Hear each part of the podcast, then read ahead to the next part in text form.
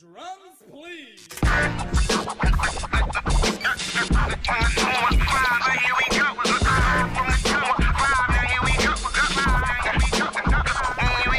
Hey everybody, C Note here, and welcome to Dopamine, the show that is all about mental health empowerment.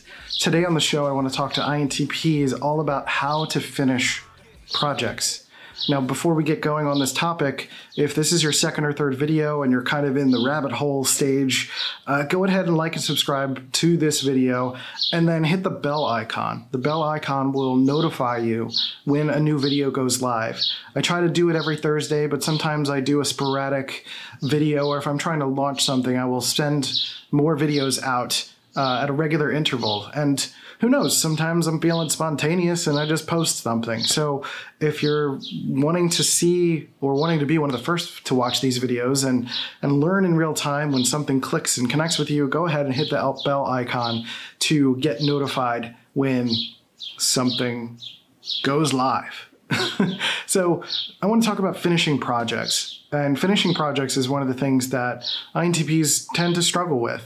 Uh, we talked about starting projects on another video, and on my INTP productivity workshop, we talk about the whole gamut of productivity how to start a project, how to stay motivated, stay focused, what some of the common problems are, limiting beliefs, stuff like that. And then we wrap up on how to finish a project. And finishing projects can be hard because for INTPs, we are perceivers. That's what the P stands for. Perceiving means that we tend to take in more information than we put out. And we start to learn a lot in our heads. Like we love working things out. We can actually complete a project in our mind much more quickly than actually completing it in the real world. The challenge is that completing a project in our mind doesn't make us money. And it doesn't get us necessarily the connections we want. It doesn't uh, make any kind of big picture change. All it does is conceptualize and fantasize and that's just kind of self-effacing and that doesn't really it doesn't help anyone. Um, i don't even know if that's the right word self-effacing. I don't think that's right at all. But you i think you know what i'm trying to say. Follow the context. Um, the idea is that you know it's easy for us to finish projects in our head and i've done that plenty of times but usually, when you're working on a project in your head, there is a time limit as to when you need to get it out into the world. So you got to ride the lightning, ride the lightning, and take advantage of the excitement that you have in your mind of getting the project finished and actually finish the project. Literally do the work. So I know it's easy for a lot of INTPs to get started. It's easy to uh, get excited and you start putting the pieces together and you're starting to construct this thing. The challenge, however, is that sometimes when we start a project, we have a full, complete picture of what we want to look like. We want that to look like. And the other side of that is that we are not just implementers. We are brainstormers. We are creators. We are imagineers, which is, I hope I don't get copyright for that. I know that's a Disney term, but we're, we're imagination servers and creators, right? And the idea of starting a project is to start something with enough wiggle room so that it can expand and grow as we're working on it. And sometimes when we're starting a project with a fully formed concept in our head and we just want to execute that fully formed concept, it gets boring because then it's just about implementing. It's just about dragging ourselves to do the work.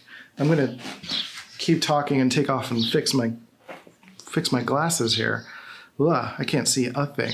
um, but if we're just focused on implementing, then it's not it's not exciting anymore. And what's exciting about a project is the possibilities, is the expansion of it. So it really finishing a project starts with how we start a project. So if we're starting a project on the basis that's so much better. Oh my god. Uh, if we're starting a project on the basis that we're just going to translate what's in our head into the real world, that's not fun. I'd rather pay someone to do that. But if I'm bringing something out into the world that is like a seed of an idea, and then I'm continuing to tinker and explore and brainstorm in the outside world as I'm doing it, like with these videos, I have a seed of an idea. I don't have the actual script in my head. I have some ideas of what I want to talk about, and I know where I want to go with it. But everything in between Like I'm playing. This is expansive. This is expressive. Uh, I do that with my podcast episodes. I do that with a lot of the articles I write. Articles are harder because I'm, you know, you have to kind of end up with a finished product. But finishing a project usually means finding some sort of concession as to uh, uh, your ideal between your idealism, some sort of um, compromise, I should say, between your idealism and the minimum viable product, like what can actually get out there and serve the vision of what you're trying to serve. Because again, it's not the specific product that you're trying to get out there. It might just be the idea, the, the, the seed of the idea, just something that is, what's the point? You know, what is the holistic point? Not necessarily what does this need to specifically look like or feel like or sound like or read like, but like what is the point that's getting across? And if the point is getting across, of course we can keep expanding upon it. But if the point is already across, then the minimum is done, right? And then it's just a matter of deciding when to wrap it up. Because those factors become a matter of feedback, they become a matter of uh, time constraints, money constraints, you know, what you can actually do with it. So at that point, you know, there's this concept called thrashing, where you take a project to 80% as quickly as you can. You just do the work right then and there, super fast. And you do it with your complete creative control. You take it as far as you can. And then from there, you get feedback or you you push it up against like what the the actual uh, deadlines are or the criteria or whatever, and you mold it to what that is. And once that matches up, once you have that feedback, you can you can basically start to put a bow on it. And finishing a project usually means there's some sort of external accountability assigned to it, meaning you have to hand it off to someone, someone's asking for it, or uh, someone's holding you accountable for it, or, so, or something to that effect it's some way for you to have to finish it. Because if we're leaving it to our own devices, sure, like it, you can tinker to the end of time, but there's got to be a reason to finish it. So that's really the thing that's going to help you finish a project is giving yourself a reason to finish the project. Usually that's some sort of external deadline. That's usually some sort of extroverted feeling based deadline. Getting someone who you don't want to disappoint or upset to help you with that. Right now, I'm up against a deadline with my battery's about to die. So I got to wrap up this video probably within the next minute because then I'm going to be real upset and that's not going to be fun. But that's the core idea, right? Is that if you have some sort of extroverted feeling, uh, uh, accountability, that's going to help you finish the project. Otherwise, if it's just up to your own devices, we'll just keep tinkering and it'll never get done. So that's the trick. Uh, to learn more about that, more specifically, and to learn how to start, how to focus, how to be more productive, I implore you to join our INTP Productivity Workshop which is a monthly live Q&A.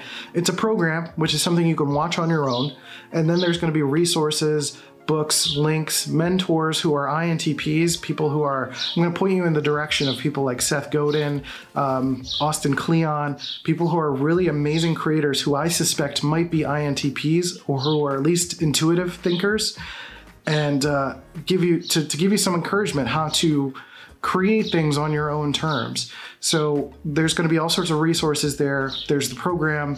And then every month we're going to do a live Q&A with other INTPs, which is the workshop itself, to answer questions, to brainstorm together, to provide your context and be able to take your projects to the next level and be able to give you both uh, like INTP brain power from other INTPs, but then also, you know, learning holistically how to be more productive, how to get more things done and put good stuff out into the world and actually finish projects and get it done.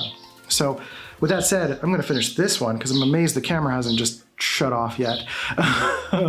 with all that said, uh, leave a comment, rating, review. There's email lists and all the other links below. Go check that out. But sign up for the INTP Productivity Workshop.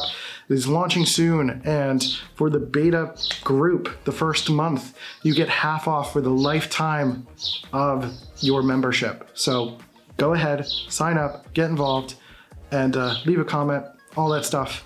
Blah, blah, blah, blah, blah. Anyway, I love you guys. Take care of yourselves and each other. Hand signals. I'll catch you next time on Dopamine. See ya.